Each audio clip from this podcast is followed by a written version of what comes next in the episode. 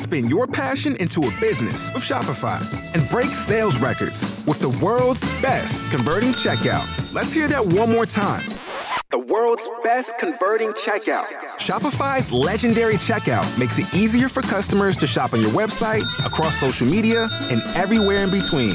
Now that's music to your ears. Any way you spin it, you can be a smash hit with Shopify. Start your dollar a month trial today at shopify.com slash records. Well, it sure has been encouraging to see such a positive response to Talkspace, hasn't it, Jessica? It's been wonderful. In fact, our community manager, Olivia White, wants me to share how Talkspace can help her. She asked me to speak on her behalf because she's not comfortable speaking publicly. Indeed, talking and presenting can be intimidating for some people. But Olivia still wants us to talk about Talkspace, the online therapy service where anyone can get therapy without traveling to an office. It's important that we accommodate people whose mental health prevents them from doing certain things. Go right ahead. Olivia suffers from a condition called borderline personality disorder, brought about by trauma from her teens that also ties into a physical disability she has.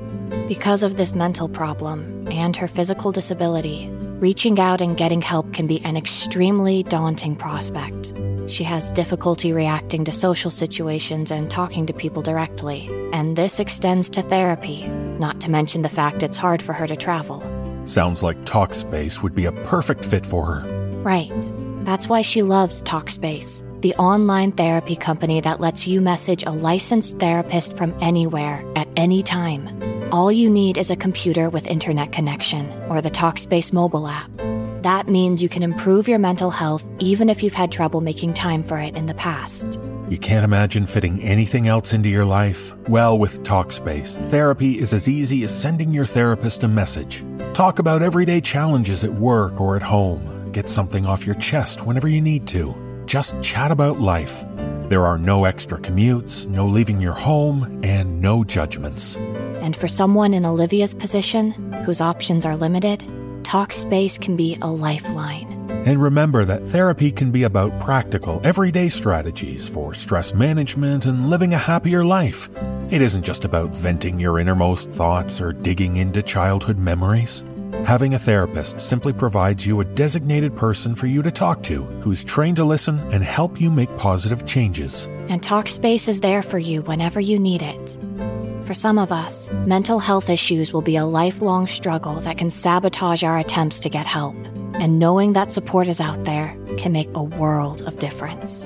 The Talkspace platform has over 2,000 licensed therapists who are experienced in addressing life challenges we all face. To match with a perfect therapist for a fraction of the price of traditional therapy, go to Talkspace.com slash no sleep and use the offer code no sleep to get $30 off your first month. That's Talkspace.com slash no sleep with the offer code no sleep.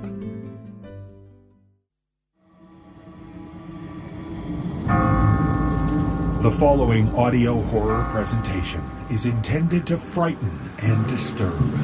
Join us on this dark and unsettling journey at your own risk.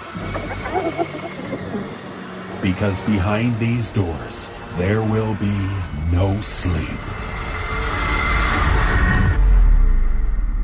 Brace yourself for the No Sleep Podcast.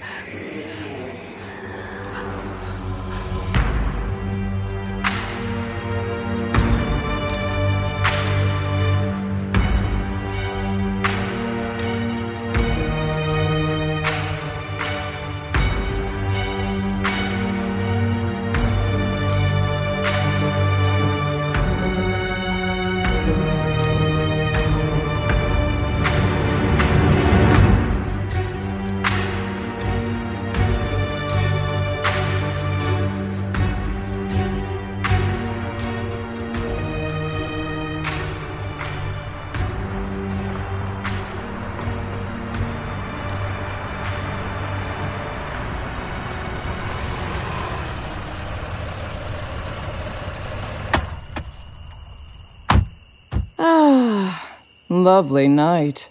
Yeah, if you're into creepy, badly tended graveyards shrouded by an eerie fog, illuminated only by scant, shimmering beams of lunar radiance. weaving through the canopy to grace it all in an eternal, otherworldly glow. Which, I mean, I am. Breathtaking. Flashlights! Crisp, delicious flashlights? It's straight ahead, I think. Hard to get an accurate read this far into the forest, but I'll try to narrow it down here. Understood. Everyone stay alert, and do try to avoid common horror film faux pas, huh? I drive all the way out here, bumping around, ass just as numb as a snowman's carrot. The last thing I need is for one of you to wander off and get macheted or wake the living dead. Atticus, keep your top on. That's always how they get you. Think this is it. Over here. Hey, bring the shovel. I'll get it. Let's get our friend out of the back, too. No tomb like the present. I'll help. What is it, Matt? A headstone, I think. It's all covered in moss and hair. Oh, that's disquieting. Huh. Someone lose a gaggle of wigs? God, I hope so. Does anyone have a flint and striker? Um, do you mean a lighter? Does anyone have a lighter? Please. Great Scott! What? What does it say? The flashlight, bring it closer. Here lies David Cummings, born 1793, died 1814, 1912, 1937. Brace yourself. Dot, dot, dot. He died as he lived, stark naked and smiling broadly. He. No, it doesn't say any of that.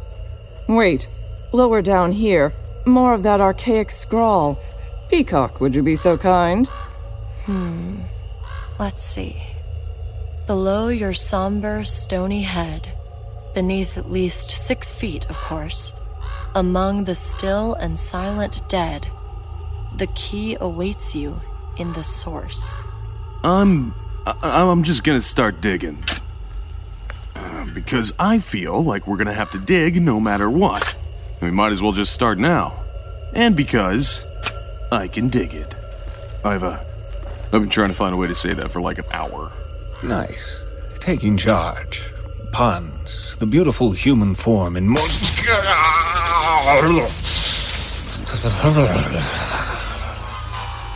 I think at this point it's fried just about everything it's going to fry, so that's good. Hmm. Tastes like spicy pickles. Now, where did I put that button? Hmm. Hmm. Hmm. That is not where I expected. Here we go. There. If Alexis's modifications were successful, the stories should be flowing back at the compound. They are. You can't hear that? Uh, hear what? Welcome back, listeners. I am a constant disappointment to those who put their faith in me most. And this is the No Sleep Podcast.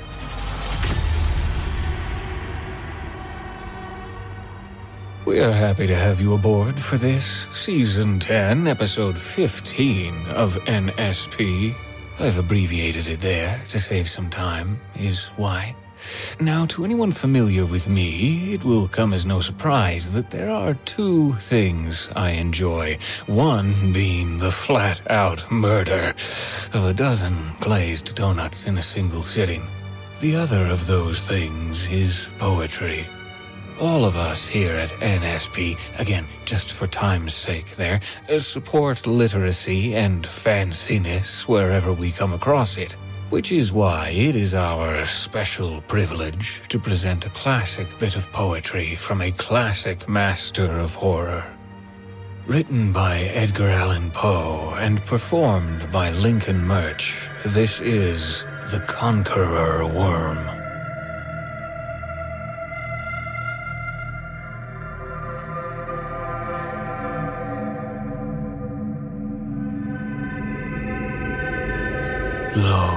'Tis a gala night within the lonesome latter years.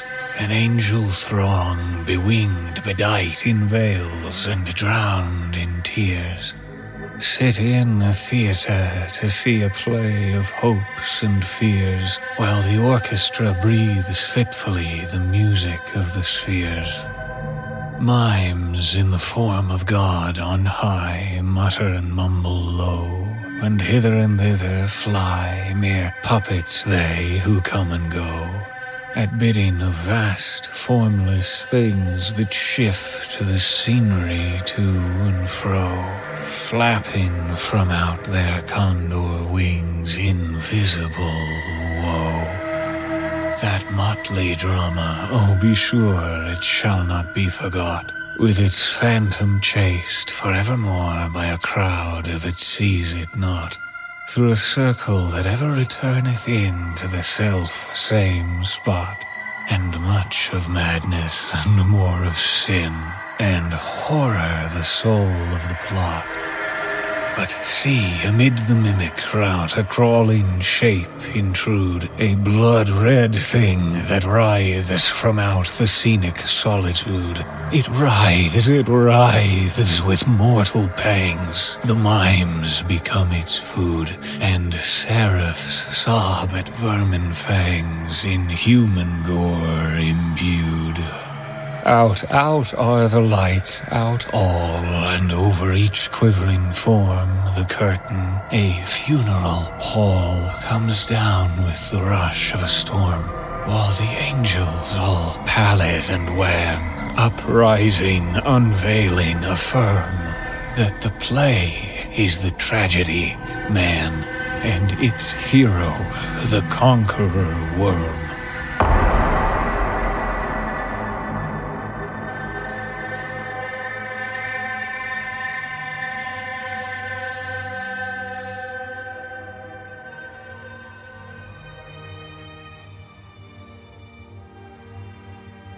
Uplifting stuff. Many thanks, Lincoln.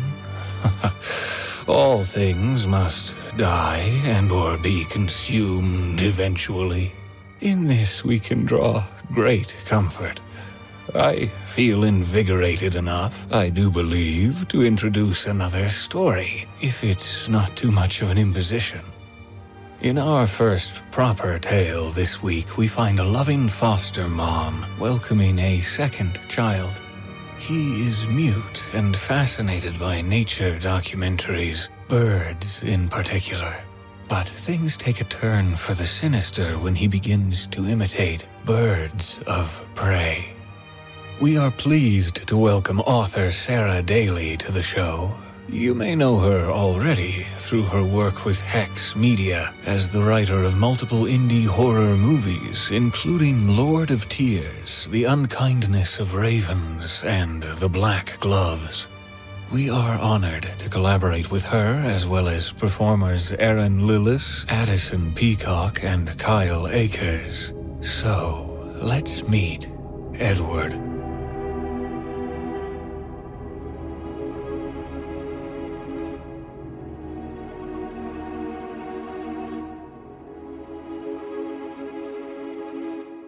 It all started with a belated maternal urge.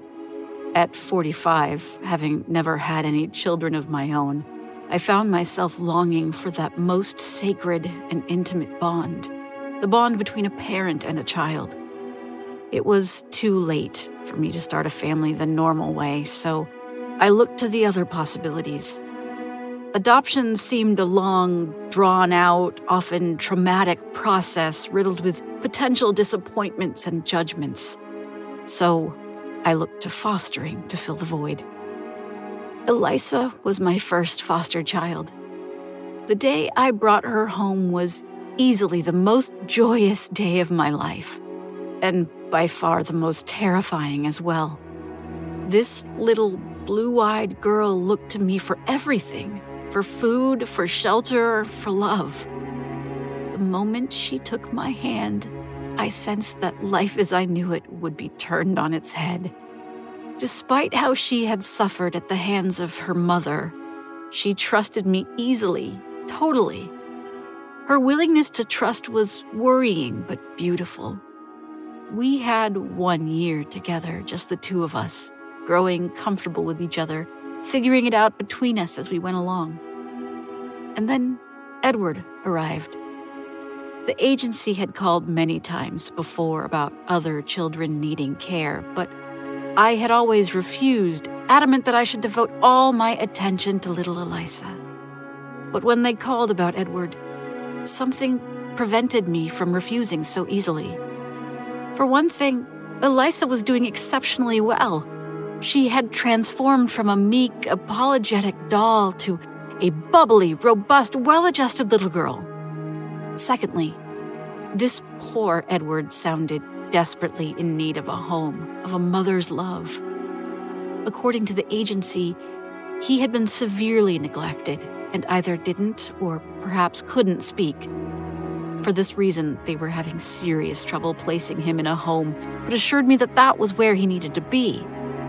So I agreed, and just three days later, Edward came to live with us.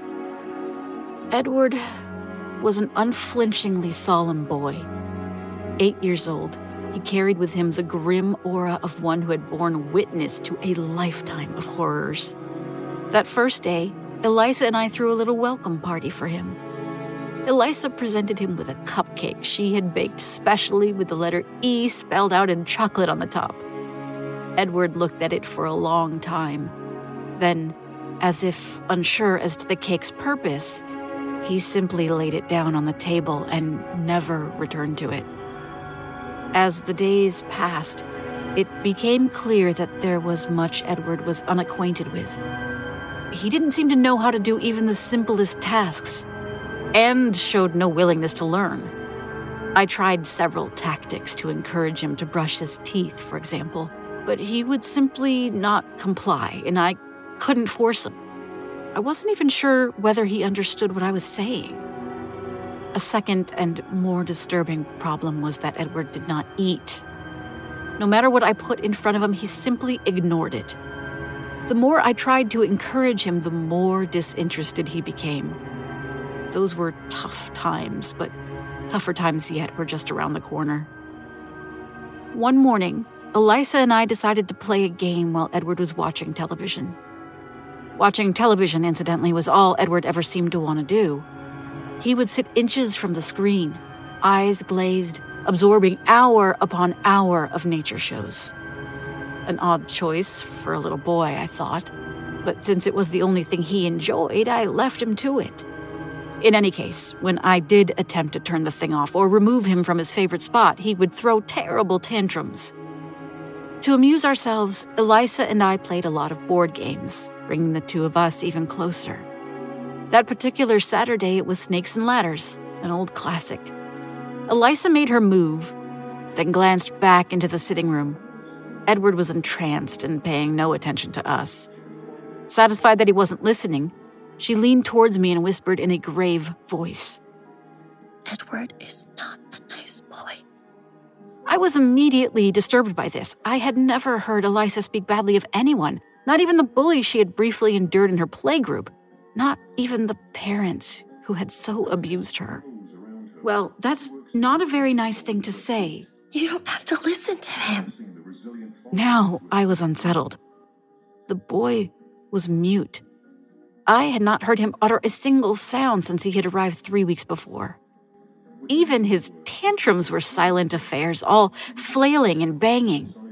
Eliza, what are you talking about? You know Edward doesn't speak. I never said he was speaking. She looked at me like I was the world's biggest moron. Cheeky though her response was, I couldn't help but love how sassy she had become. I hear him in his room at night. He makes strange sounds. I don't like it. A chill passed through me. I looked to the solemn little boy sitting cross legged in front of the television and wondered what I had let myself in for. Nothing I can't handle. That's what I told myself as I stood outside Edward's room that night, listening out for the sounds Eliza had spoken of. So far, I had heard nothing. Then it started. I pressed my ear against the door. The sound continued. It wasn't a squeak as I'd first thought, it was more like a chirp. In fact, exactly like one. For all the world, it sounded as if there was a bird in Edward's room. Could there be? Can I come in? I didn't expect an answer. When I opened the door, seconds later, I saw Edward apparently fast asleep in bed and no sign of any creature in the room with him. I walked over to the bed and sat with him. He was so frail looking, so small for his age. He frowned even as he slept. What had happened to the poor boy to make him this way? The next day was when the real trouble started. I woke to a woeful scream from downstairs. Instantly, I recognized the scream to have come from Elisa. I jumped out of bed and ran to her. When I found her, she was sitting in the corner of the living room, crying her eyes out and cradling her left arm. I asked her what was wrong, but she was in too much of a state to reply. Gently, I eased her arm towards me to examine it. Long, angry red scratches ran down the length of her forearm. Beads of blood adorned the deepest points of the cuts. The droplets trickled and ran down the child's pale arm. Elisa stopped crying. She was not calmed, but in fact seemed even more deeply troubled now. She stared at something behind me, terror in her bright blue eyes. I turned to see Edward watching us, that same somber look on his face. Elisa buried herself in my chest, shaking in fear. I held her close. Edward walked into the kitchen and began opening cupboards, the fridge, the bread bin. He found nothing he wanted and left the room, leaving all the cupboards open. He went to the sitting room and turned on the television. He increased the volume as far as it would go until the whole house was filled with the sounds of the rainforest. Elisa looked at me with puffy red eyes. A heart wrenching sight. I was just trying to tidy up because. because I, I thought you'd be angry. I don't know what you mean, sweetie. She stood up, took my hand, and led me out into the garden. I soon knew what she had meant. Almost half of the small walled garden was taken up by an enormous mound of branches and grass. The branches had come from the neighbor's Japanese maple, stripped bare on one side, the grass from my own garden, the lawn peeled away to the brown earth. Edward did this? She nodded, grave.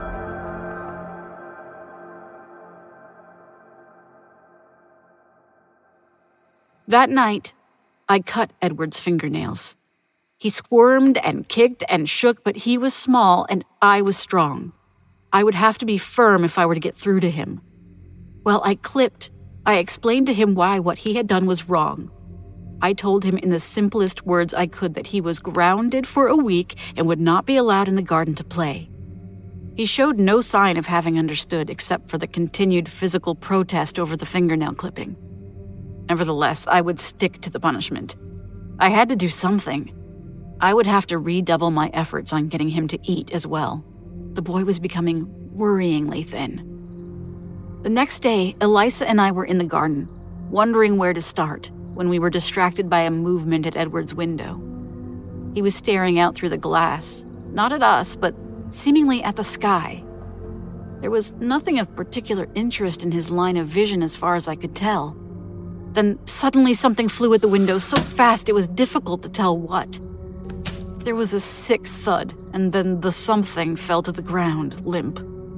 I rushed over to see it, motioning to Elisa to stay well away. It was a tiny bird, a wren, perhaps. For a few awful seconds, its body shook violently, then it stopped. The poor thing was dead. I went inside to fetch a plastic bag to scoop the creature up, and when I returned, the horrified look on Elisa's face immediately told me that something was terribly wrong. I soon saw the source of her terror. Not one body lay on the ground, but many. At least a dozen birds had fallen to their deaths onto my concrete garden path. I looked up at the window pane now smeared with blood.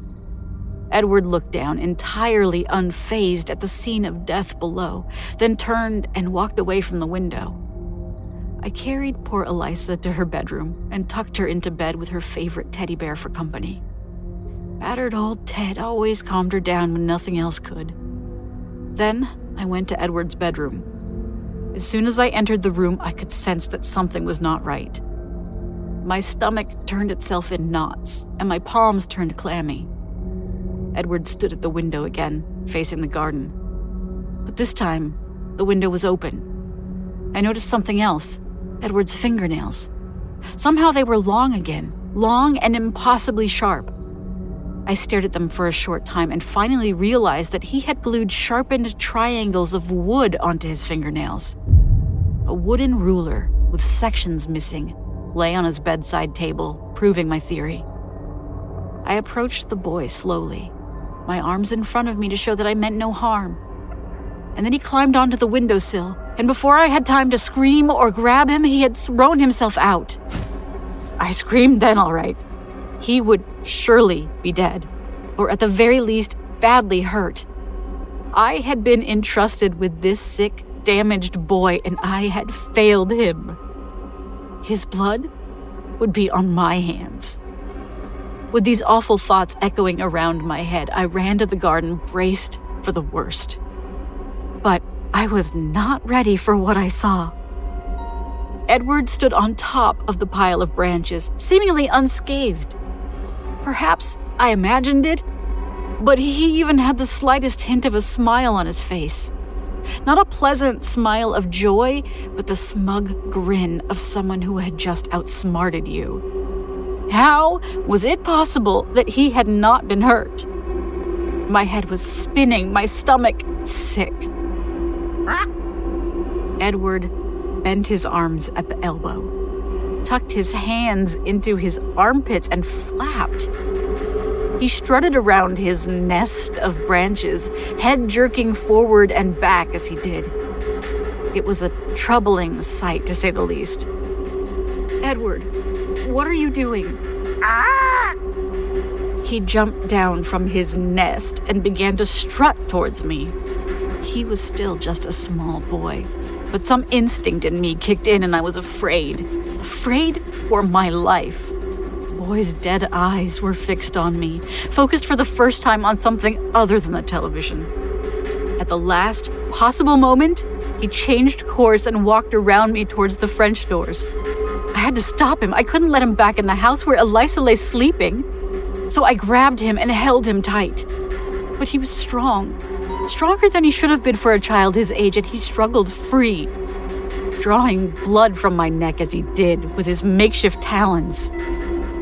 Then he ran inside, and to my relief, did not make for the stairs, but instead for the television, his mother, his sister, his only friend.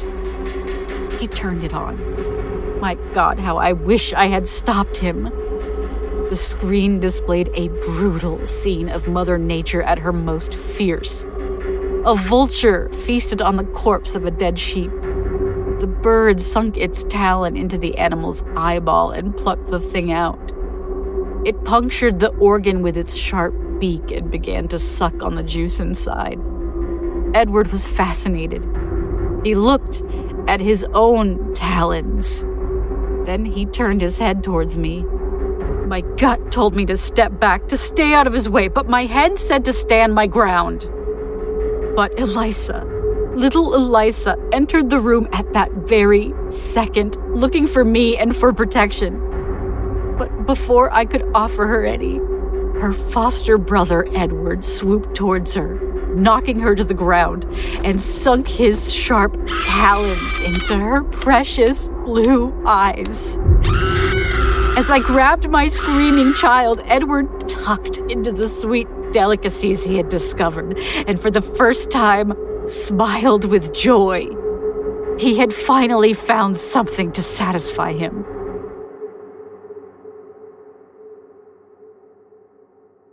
To this day, I still don't know what happened to Edward to make him that way.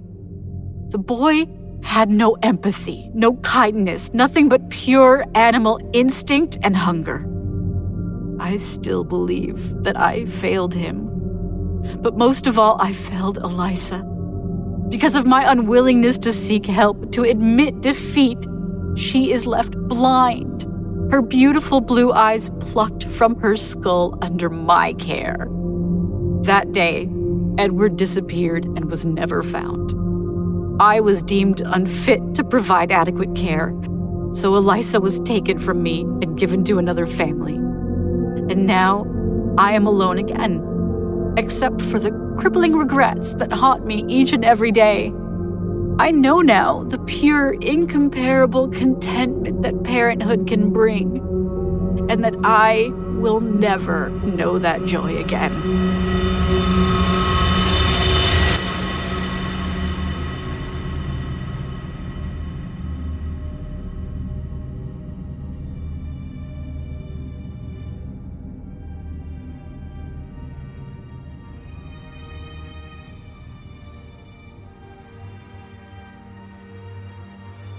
In our next tale, a disillusioned startup owner pays $500 to attend a motivational seminar.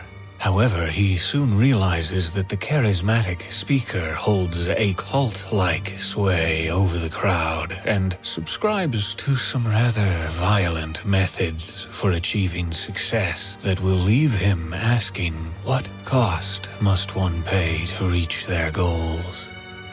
Allow author V.R. Gregg and performers Mary Murphy, Jeff Clement, Erin Lillis, Nikolle Doolin, and Peter Lewis to explain Kensey Kendall's entrepreneurial enterprise.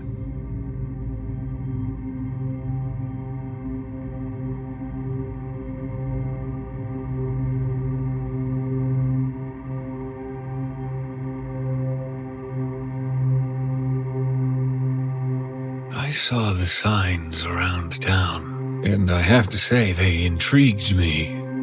Our community is pretty small, and it's not often that a big name entrepreneur comes to town to share their secrets with us wage slaves in Nowheresville, USA.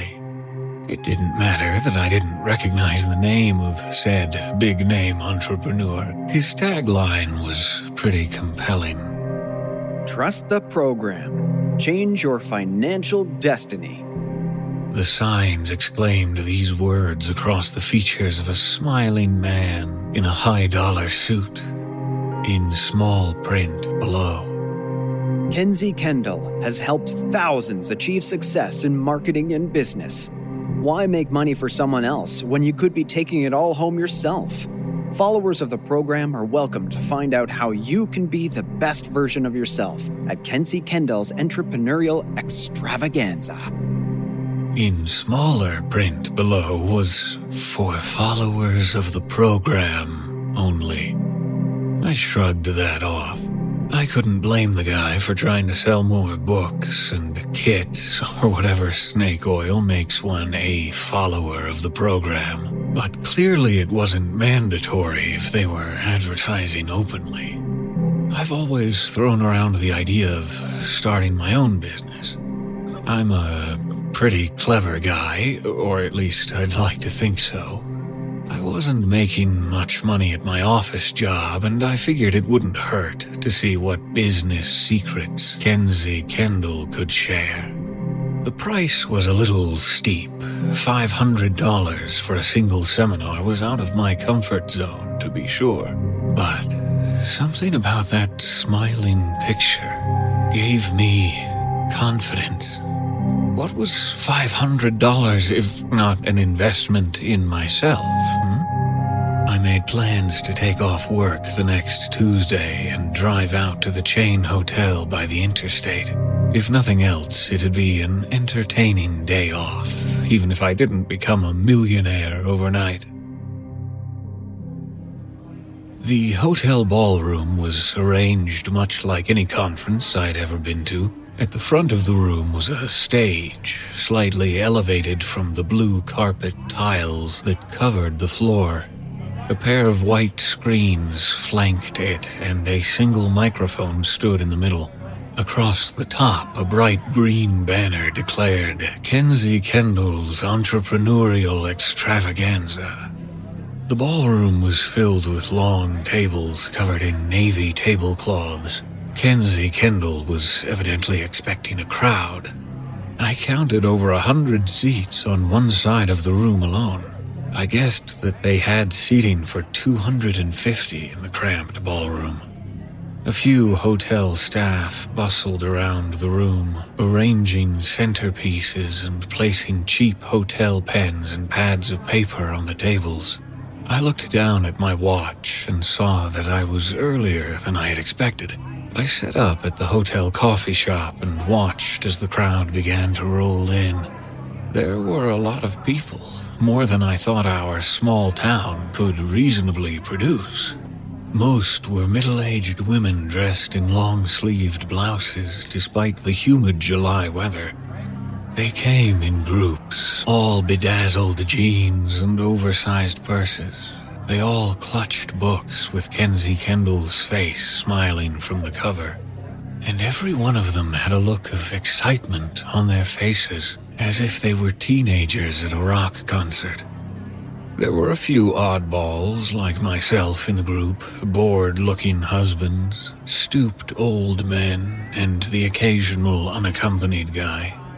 I tried to make eye contact when I saw the latter group, just to feel less out of place. As soon as they met my eye, though, they'd dip their heads down and disappear into the crowd. Must be feeling a bit embarrassed, I thought. By the time I finished my coffee and slipped back into the ballroom, it was nearly filled to capacity. I spied an empty seat toward the middle of the ballroom between a round faced woman of about 50 and the wall. Next to her were half a dozen hardcover books spread out on the table. Just like the other books I'd seen, each one bore the smiling face of Kensey Kendall himself. I hesitated before approaching, unsure of sitting next to what looked to be a true superfan in a room of superfans. A glance around the room, however, confirmed that my seating choices were limited.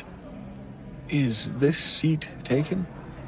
She smiled up at me, and I saw that she was older than I originally had guessed. Her eyes were wide and owl like and rimmed in red. She looked as if she hadn't gotten a good night's sleep in some time. Please, have a seat. She cleared a couple of books away from the table and patted the chair. Aren't you just beside yourself? I mean, the Kensey Kendall, in the flesh. Well, I just about died when I heard he was coming here, of all places. I smiled at her. I'm not too familiar with him, to be honest. I was just hoping to get some useful career advice. The woman looked momentarily taken aback before recomposing her face into a smile. Well, that's just fine, dear. The amazing thing about Kensey Kendall is that he helps everyone. No matter if you're coming to us late, the important thing is you've found us. I nodded and surreptitiously looked around the room to see if there was another empty seat. The woman had already started speaking again. He's just changed my life, he has. I've read all eight of his books, and I've followed his program to the letter. She paused as if remembering something. Uh, by the way, my name is Judy. Judy Cantwell. Uh, Robert. Well, Robert, it certainly is a pleasure to meet you. I just know Kensey Kendall is going to change your life too. Her voice lowered to a whisper. You wouldn't have felt compelled to come if you weren't ready. Ready for what? Judy laughed and touched my shoulder with a heavily ringed finger. You'll see, dear. I was about to ask what she meant by that when the lights in the ballroom dimmed. From somewhere above me, I heard the loud, thumping bass of upbeat music. It was so loud that I had to cover my ears. A single spotlight illuminated the stage, which now swirled with white vapor from a hidden fog machine. From this whirl of noise and confusion, a man appeared. He stood silently and unmoving, just behind the spotlight. Though his details were hard to make out, I could tell by the crisp tailoring of his pinstripe suit and his tall, thin figure that this was Kensey Kendall. With a single fluid stride, Kensey stepped into the spotlight. The crowd let loose what I can only describe as a howl at his appearance. He smiled, and his white teeth caught the spotlight, reflecting their bleached brilliance back at me. Disorientation momentarily took over me, and I shut my eyes against the chaos. Finally, the lights in the room came back up, and the music wound down. It was several long seconds before the crowd took the hint and settled back into themselves.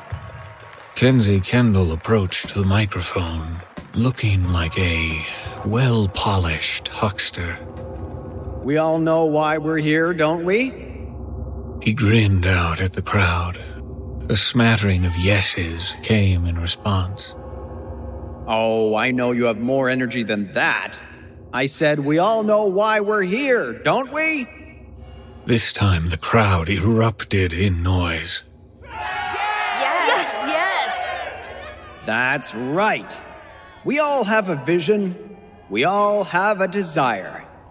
He pulled his microphone from the stand and walked to the edge of the stage.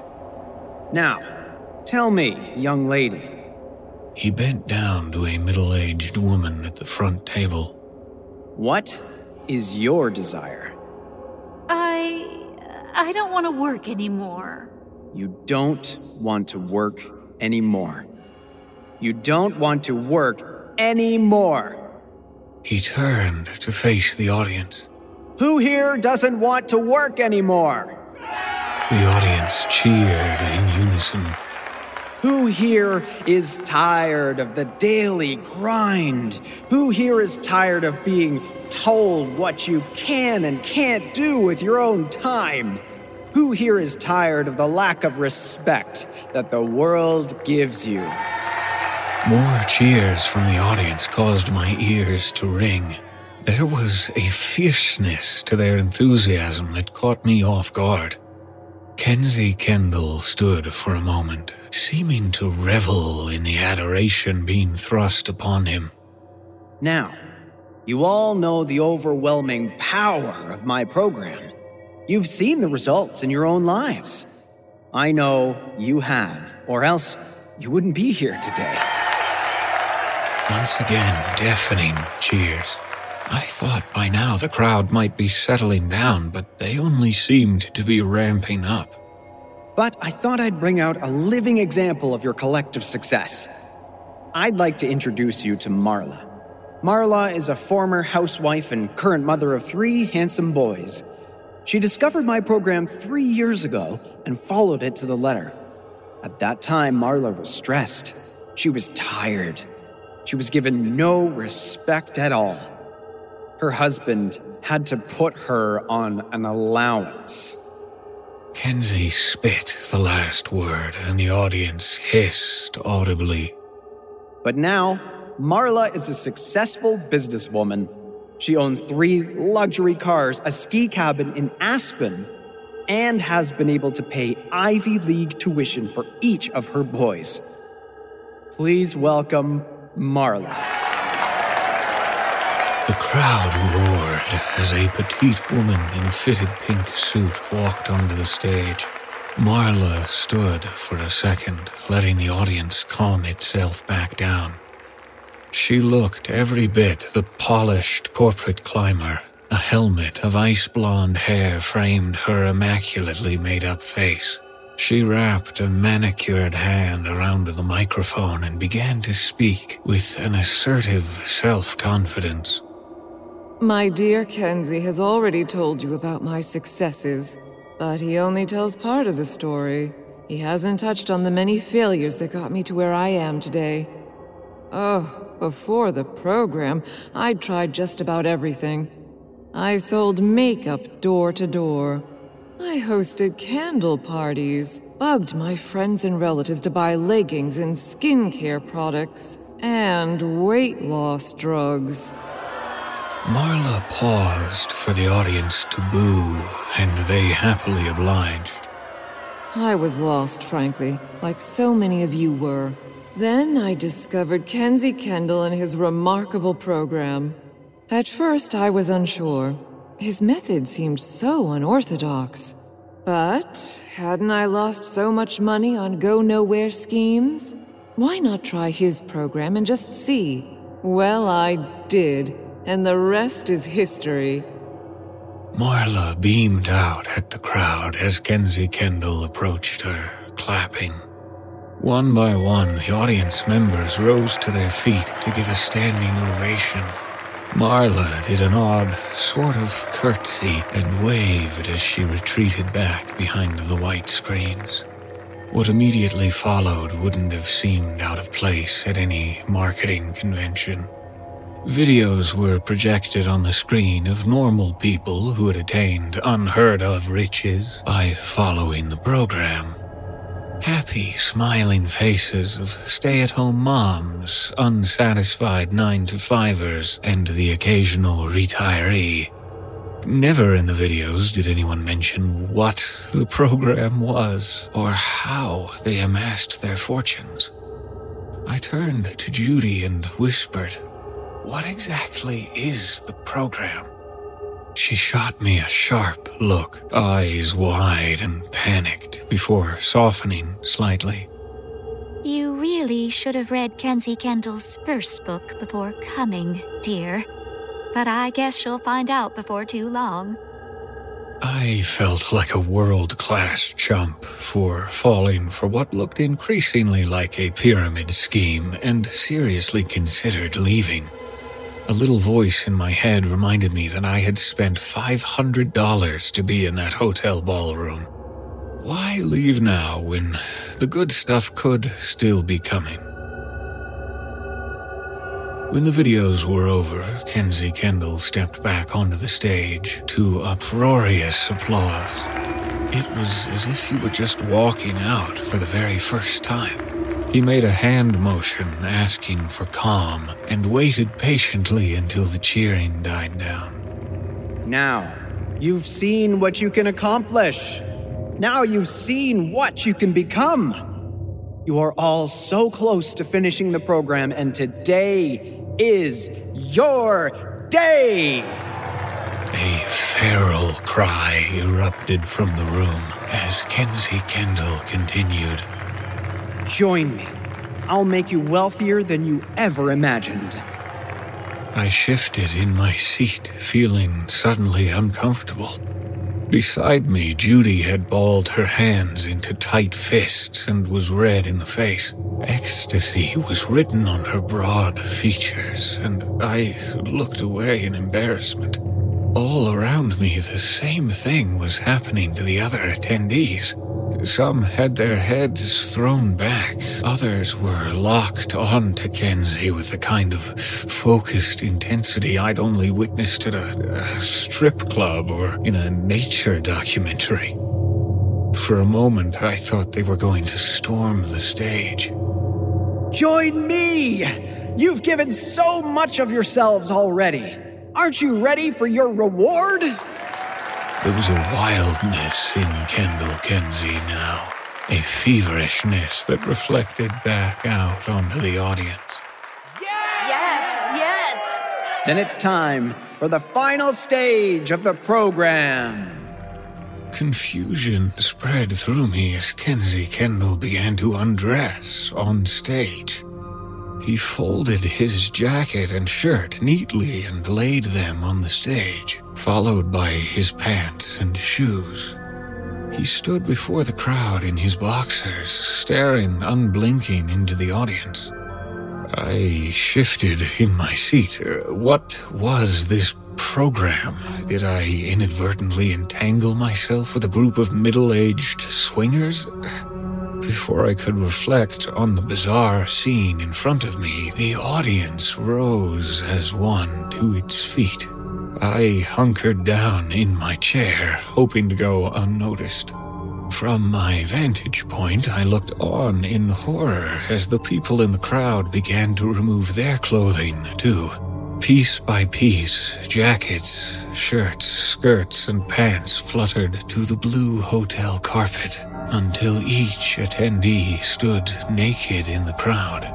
But it, it wasn't the nudity that bothered me in that moment. It, it was what the clothing had so effectively hidden. The skin of each body was crisscrossed with an elaborate webbing of scars. Some were old and white, raised lines on soft bodies. Others were new and ugly, jagged wounds that still seeped and festered. On every attendee, there was such a network of scars that only the hands, neck, and face appeared untouched. Beside me, I could see the flesh of Judy's thigh. A wound was open there from her hip bone to her knee, freshly scabbed over and deep. My first thought was that she needed stitches, that I should call an ambulance for her. My thought was interrupted by a squeal of microphone feedback. Why don't you stand? Kensey Kendall's voice boomed out at me across the ballroom. I tried to shrink further into the wall partition as his voice drilled into my head. Next to me, Judy pointed a finger at my retreating figure. He hasn't read the books. He hasn't done the program. I could feel hundreds of eyes lock onto me. No, no, no, no, no, no. I couldn't think or move. Kensey Kendall looked at me curiously. Bring him to the stage. I tried to fight back as a dozen nude bodies descended on me, but it was no use. Two older men grabbed my arms and roughly dragged me to the stage. They shoved me before Kensey Kendall and stood back a foot behind me with their arms crossed, like mafia goons in an old movie. What's your name, son? His eyes twinkled kindly as he looked at me. It's Robert. Kensey nodded. Well, Robert, you're new to the program then? I nodded, uncertain. Good, good. That's just fine. The seminars tend to be a little advanced. Kensey Kendall turned to the audience and winked. Laughter filled the room. Tell me, Robert, what did you hope to gain by coming here? I swallowed hard. Well, I guess I hoped to eventually start my own business. Kensey beamed at me and smacked me on the shoulder. Then you've come to the right place, my friend. I'll tell you what, Robert, and I don't do this for everyone. I'll let you join in today. The audience cheered as I shifted from foot to foot. I was aware of the two burly men standing just at my back. Uh, no thanks. Uh, really, I'm uh, I'm fine with what I've I've already uh, taken in. I tried to smile back at Kensey, but he only shook his head. Nonsense. You've paid your money. You've earned your reward. I watched as Kensey approached a frail old woman in the audience. What's your name, sweetheart? Sue. Sue. Beautiful name. Sue, would you like to help me initiate Robert into the program? Sue's features lit up. It would be my greatest honor. Perfect.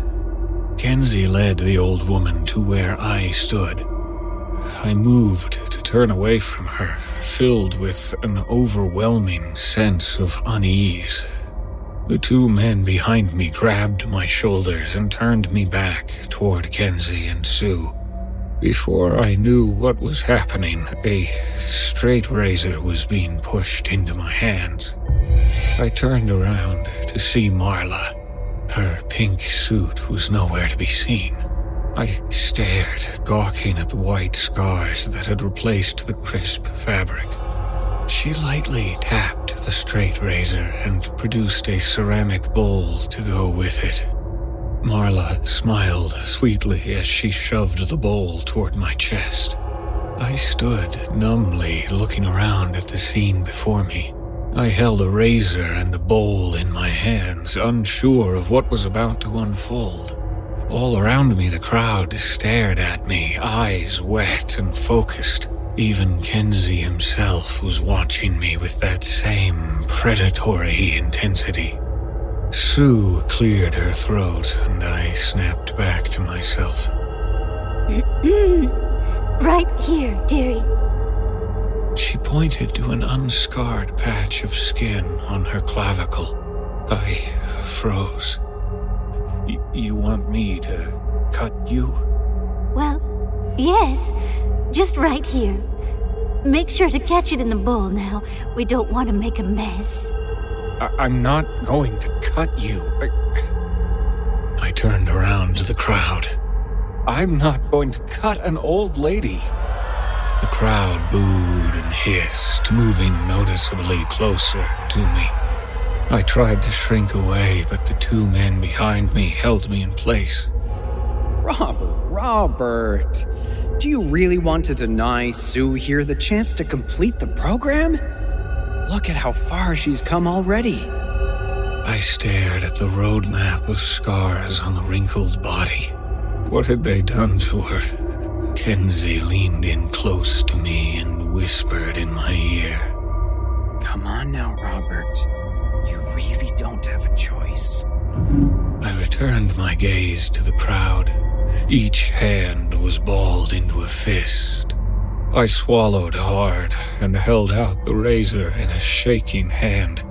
I drew it lightly and unsteadily against Sue's breastbone and saw the faintest line of red appear. Deeper. I increased the pressure of the razor until blood began to flow into the bowl. I could hear the crowd beginning to make noise again. It was a hungry, impatient sound and I told myself not to look at them. I focused entirely on Sue. Her eyes were closed, and a smile had spread across her face. I held back my bile. Finally, when my bowl was nearly half full, Kensey Kendall spoke up.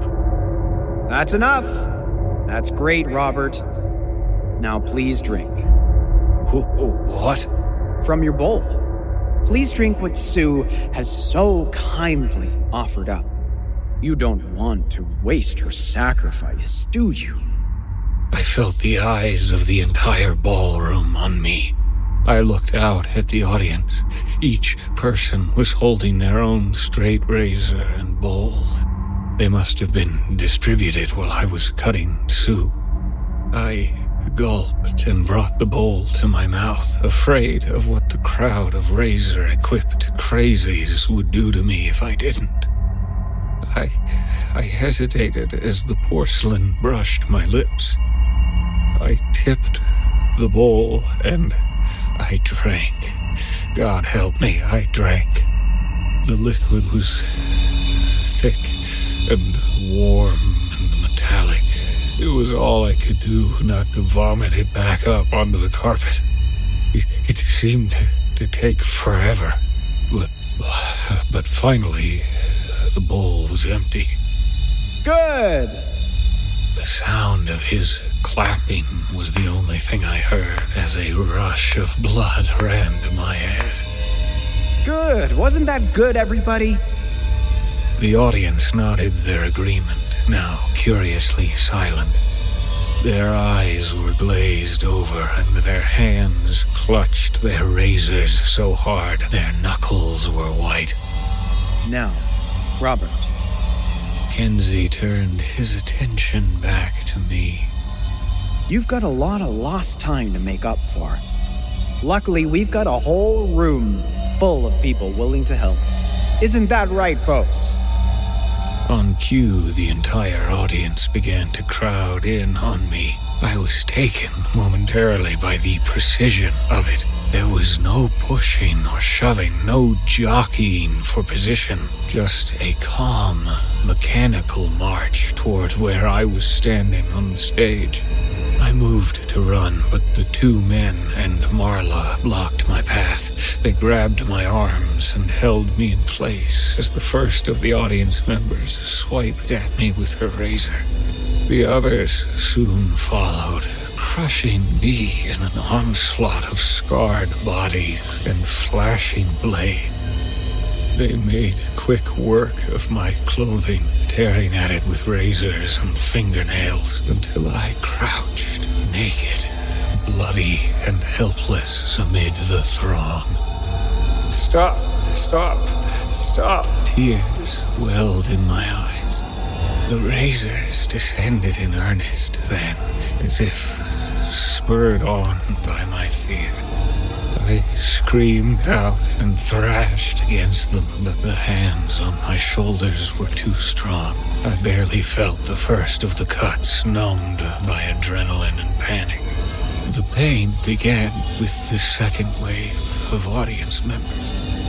I, I cried as I watched my body being mutilated before me. Inch by inch, my flesh turned red and raw as blood poured from the gashes and cuts. Judy took a swipe at an unbloodied spot along my torso, cutting into a soft space between my ribs. I, I looked into her mad, gleeful eyes as darkness took over, and I fell into unconsciousness.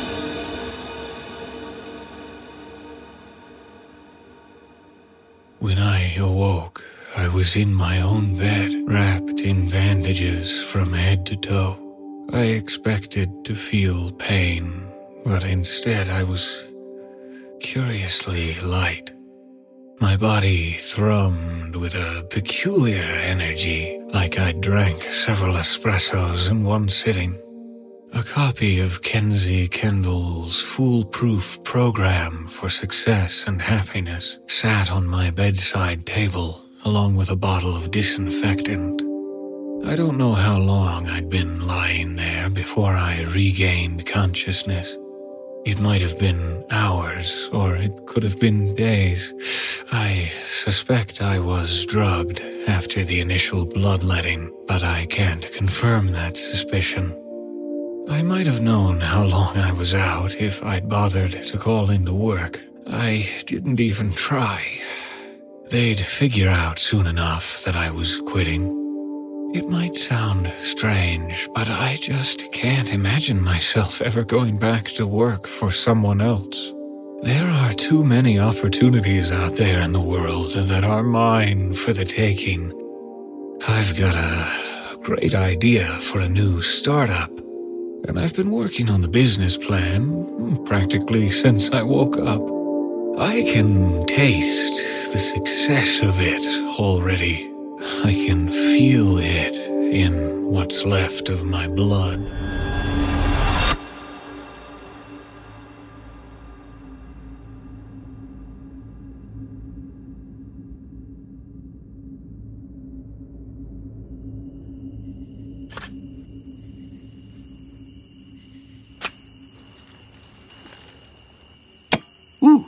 Got something.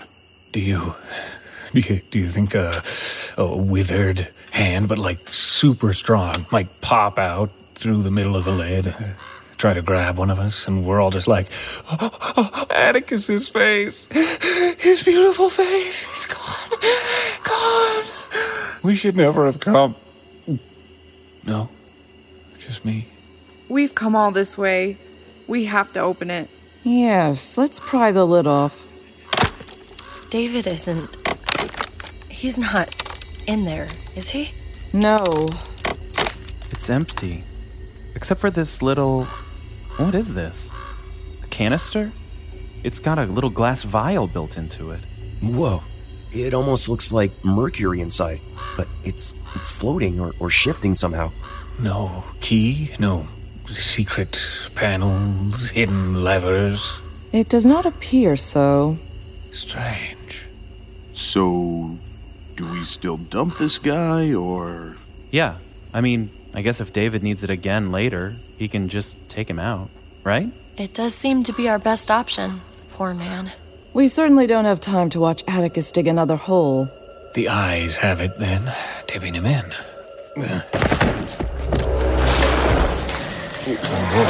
Son of a. Did the coffin just like digest the corpse? that would explain what I'm smelling. Hmm. Should this be making me hungry? Uh.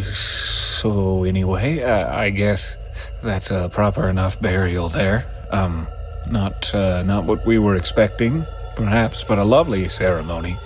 Anybody want to say something? I'm sorry I hit you with a shovel. That was my bad, man. And thanks for the truck. It was really generous of you. He didn't, uh, technically.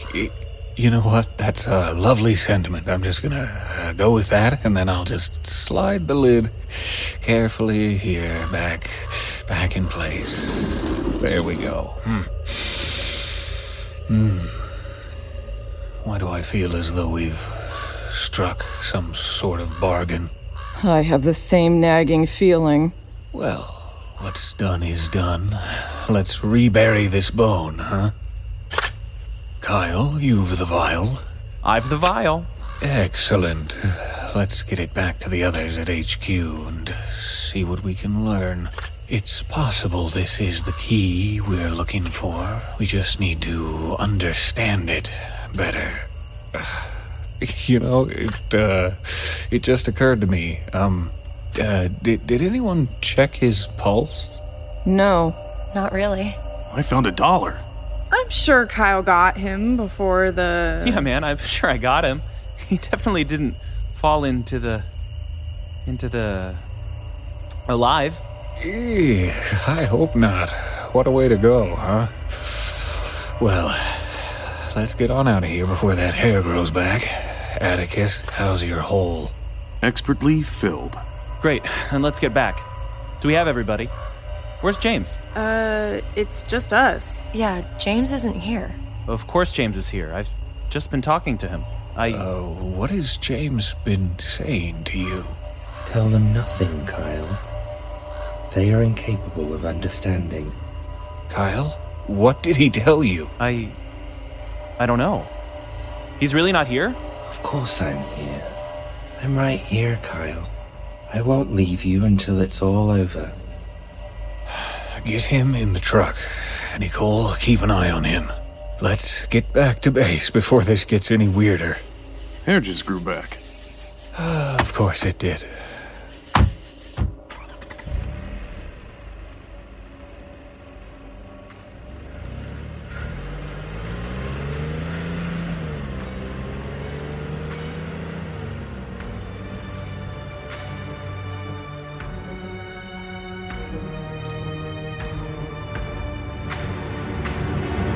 It's time to rest on our dark journey. We thank you for joining us. If you would like to find out how you can hear the full length versions of our audio program, please visit the NoSleepPodcast.com to learn about our season pass program. 25 episodes, each over two hours long, and three exclusive bonus episodes, all for only $19.99. On behalf of everyone at the No Sleep Podcast, we thank you for listening. Join us again next week when the journey resumes its descent into the sleepless night. This audio production is copyright 2017 2018 by Creative Reason Media Inc., all rights reserved. The copyrights for each story are held by the respective authors. No duplication or reproduction of this audio program is permitted without the written consent of Creative Reason Media Inc.